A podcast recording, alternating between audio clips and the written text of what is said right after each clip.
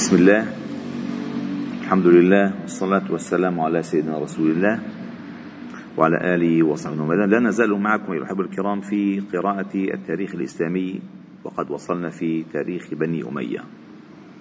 والآن ننتقل إلى فتوحات الشمال الأفريقي والأندلس. تعلمون أن المغرب العربي هو بوابة أوروبا هي البوابة الأساسية.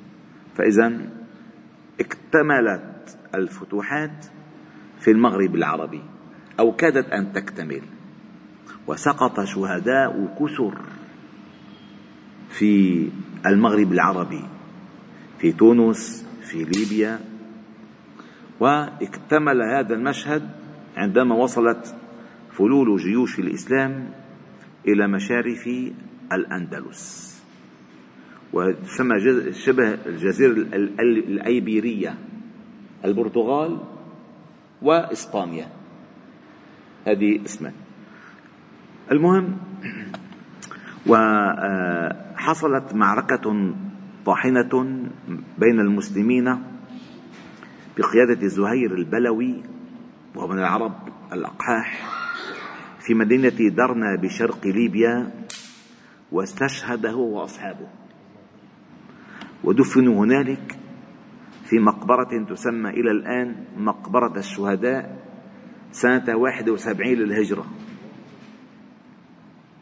71 للهجرة. سبحان الله. ووصف ابن الأسير ولذلك عندما استشهد آه، البلوي زهير بن قيس البلوي عظم ذلك عند الخليفة عبد الملك بن مروان فجهز جيشا كبيرا قوامه أربعين أربعون ألف مقاتل غالبية من أهل الشام وعهد بقيادة هذا الجيش إلى حسان بن النعمان الغساني الذي كان رجلا ورعا تقيا شجاعا. وصعب تلاقي المجتمعين مع بعض وكان يسمى بالشيخ الأمين. وقال قال له عبد الملك إني أطلقت يدك في أموال مصر بأمانته فأعطي من معك ومن ورد عليك من الناس واخرج إلى جهاد أفريقية على بركة الله. بلاد أفريقية. ووصف ابن الأثير هذا الجيش فقال لم يدخل أفريقيا جيش مثله. وكان بداية الغزو سنة أربع وسبعين للهجرة. وتمكن هذا الجيش من فتح أغلب المناطق التي مر بها.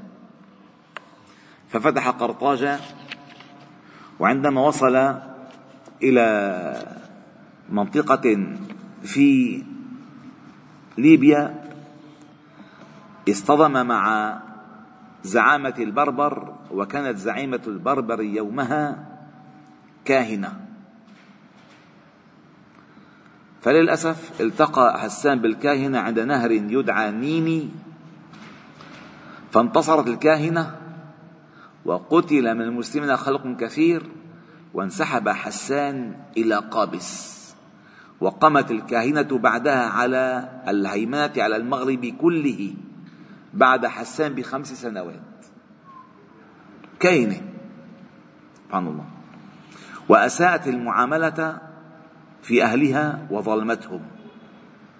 ثم بعد ذلك هزم الله تعالى الكاهنة وكان خالد بن يزيد العبسي أسعد الكاهنة فأرسل إلى حسان وقال إن البربر متفرقون لا نظام لهم ولا رأي عندهم فطويل مراحل وجد في السير فدارت المعركة بين الكاهنة وحسان وانتصرت وانتهت بنصر المسلمين وقتلت الكاهنة.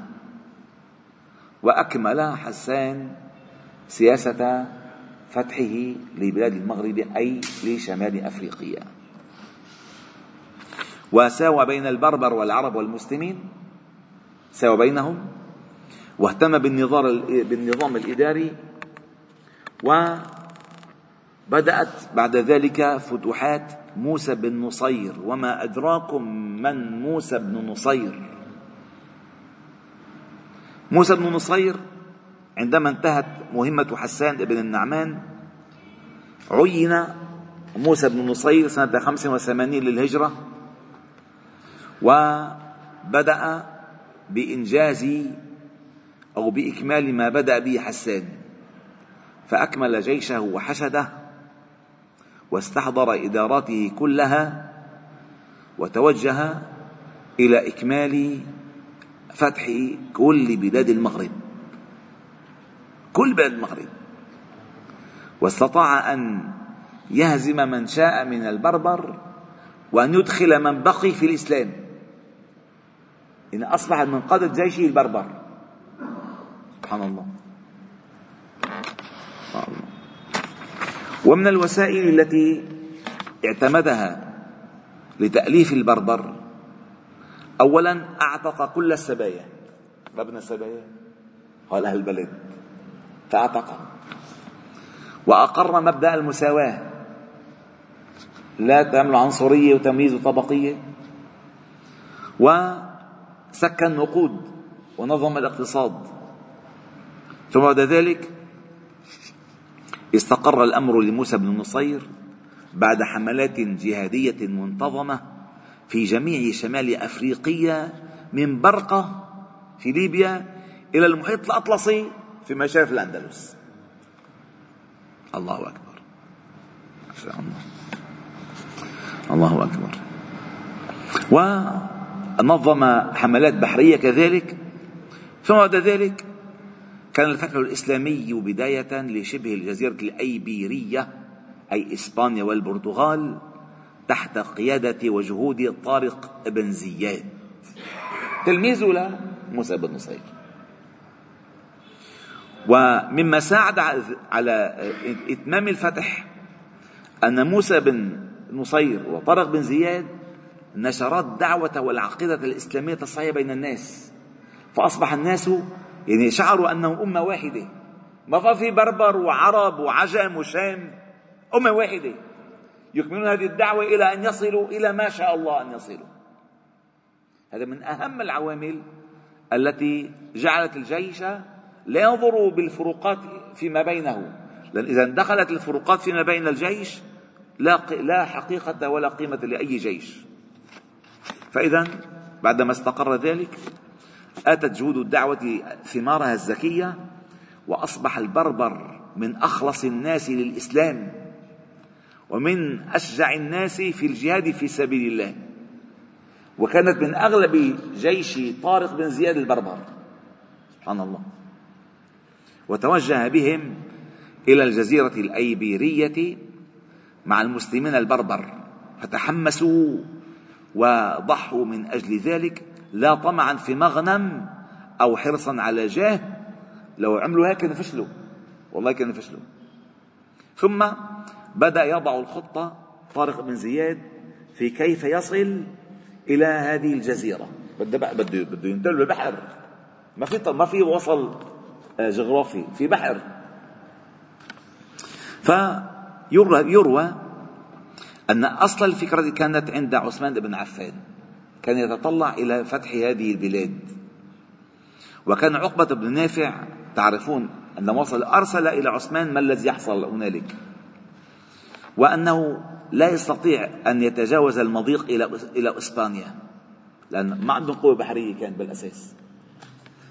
فذكر الذهبي في كتاب التاريخ أنه في سنة تسع وثمانين جهز موسى بن نصير ولده عبد الله وافتتح جزيرتي ميورقا ومنورقا المتصلتان جغرافيا بداية الجزيرة الأيبيرية شبه الجزيرة الأيبيرية.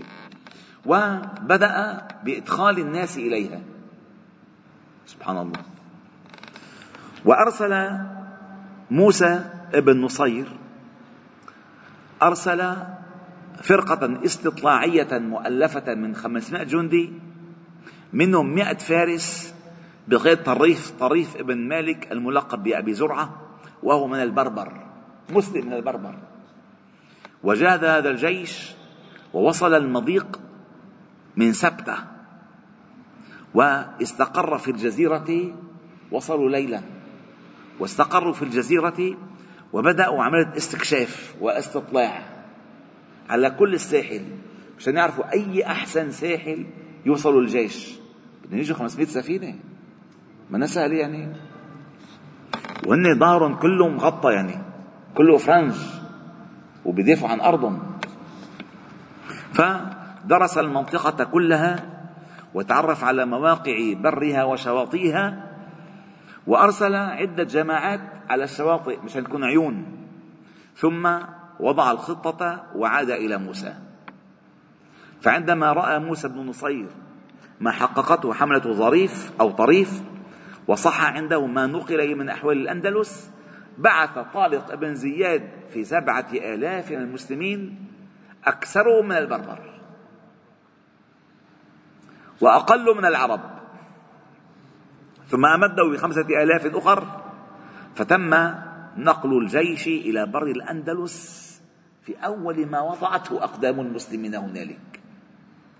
وحرص القائمون على على الحملة أن يصلوا ليلا ويكمنوا نهارا. التحرك كان كله ليلي. ما في تحرك نهاري. سبحان الله. ونزل طارق بالجند عند جبل كابلي الذي يسمى يسمى الآن جبل طارق. مضيق جبل طارق. اسمه هو الأصل كابلي أو كلبي جبل كلبي وصار يعرف بجبل طارق. بجبل طارق. سبحان الله. الصلة بيننا وبينهم. سبحان الله. و فعندما وصل وصل الخبر إلى لزريق قائد شبه الجزيرة الأيبيرية فجهز وحشد الجيش لمواجهة موسى بن نصير وطارق بن زياد. واستطاع أن يحشد جيشا عظيما لمواجهة هذه المسألة فماذا الذي فعل؟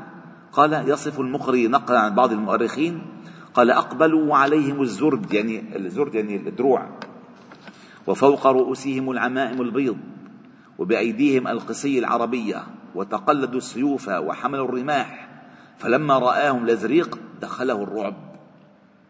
وذكر ابن الأثير أن طارق بن زياد لما غل ركب البحر غلبته عيناه فنام. صور وراء يفتح غفي. شو الطمأنينة هيدي؟ شو هالسكينة؟ قال فرأى النبي صلى الله عليه وسلم في نومه ومعه المهاجرون والأنصار وقد تقلدوا السيوف وتنكبوا القسي كما فعل الجيش. فقال له النبي صلى الله عليه وسلم يا طارق تقدم لشأنك. الله أكبر. وأمره بالرفق بالمسلمين والوفاء بالعهد. فنظر طارق فرأى النبي صلى الله عليه وسلم وأصحابه قد دخلوا قبله إلى الأندلس. فاستيقظ بالنوم مستبشرا وبشر أصحابه وقويت نفسه ولم يشك في الظفر والنصر أبدا. معنويات خمسة آلاف خمسة آلاف. قدامهم شي مئة ألف ناطرينهم ليقتلوهم ومع ذلك يلا بسم الله. وصلوا قبله. وأول ما دخل دخل إلى وادي لكة.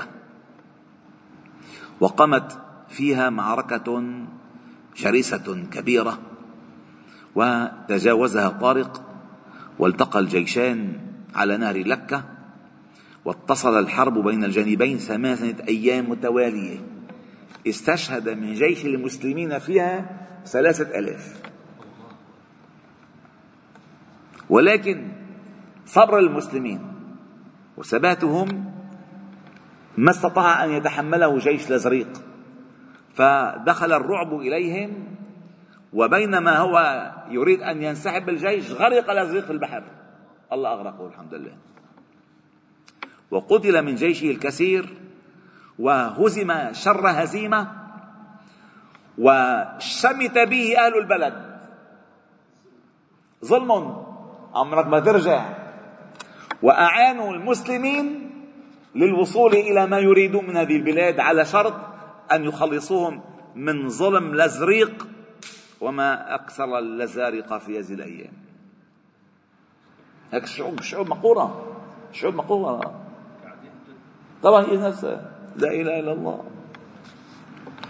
سبحان الله. وأبقى المسلمون من ذكائهم ملك أهل الأرض على الأرض. بس بشروا الإسلام. ودخلوا الإسلام واحد ورا واحد. سبحان الله. هلا سأذكر لكم نص.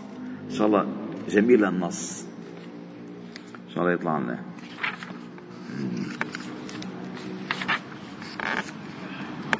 ما شاء الله لا لا الرواية دي ما مزبوطة هذه الرواية ما مزبوطة هذه الرواية آه، يعني ذكروها بس ما مزبوطة لا. ما مزبوطة ليست ليست ليست مزبوطة أبدا. نعم اسمع. نعم. اللي انذكرت وحدة سمعة اللي انذكرت وحدة سمعة ما مزبوطة الرواية اللي انذكرت وحدة سمعة ما مزبوطة مشان ما نحكيها ما مزبوطة هذا الأحسن. ما كان أبو موسى. طيب. هلا عندما عاد آه، موسى إلى ابن نصير عاد إلى الشام. وكان في عهد سليمان سليمان بن عبد الملك. وكان بينهم محاورات وتساؤلات. فقال له سلمان سليمان يوما ما كنت تفزع إليه عند الحرب؟ ما الذي تفعل عندما تشتد الحرب عليك؟ قال الدعاء والصبر. فقال له أي الخيل رأيت أصبر؟ في القتال. قال الشقر شقر قال فأي الأمم أشد قتالا؟ قال هم أكثر من أن أصف. قال أخبرني عن الروم. شوف الوصف ده دقيق. تبغى رواية تاريخية مهمة. قال أخبرني عن الروم. قال أسد في حصونهم. طول ما بتحصن أسد. في القسطنطينية أسد في حصونهم. عقبان على خيولهم. نساء في مراكبهم.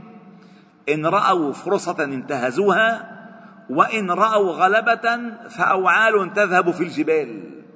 ولا يرون الهزيمة عارا.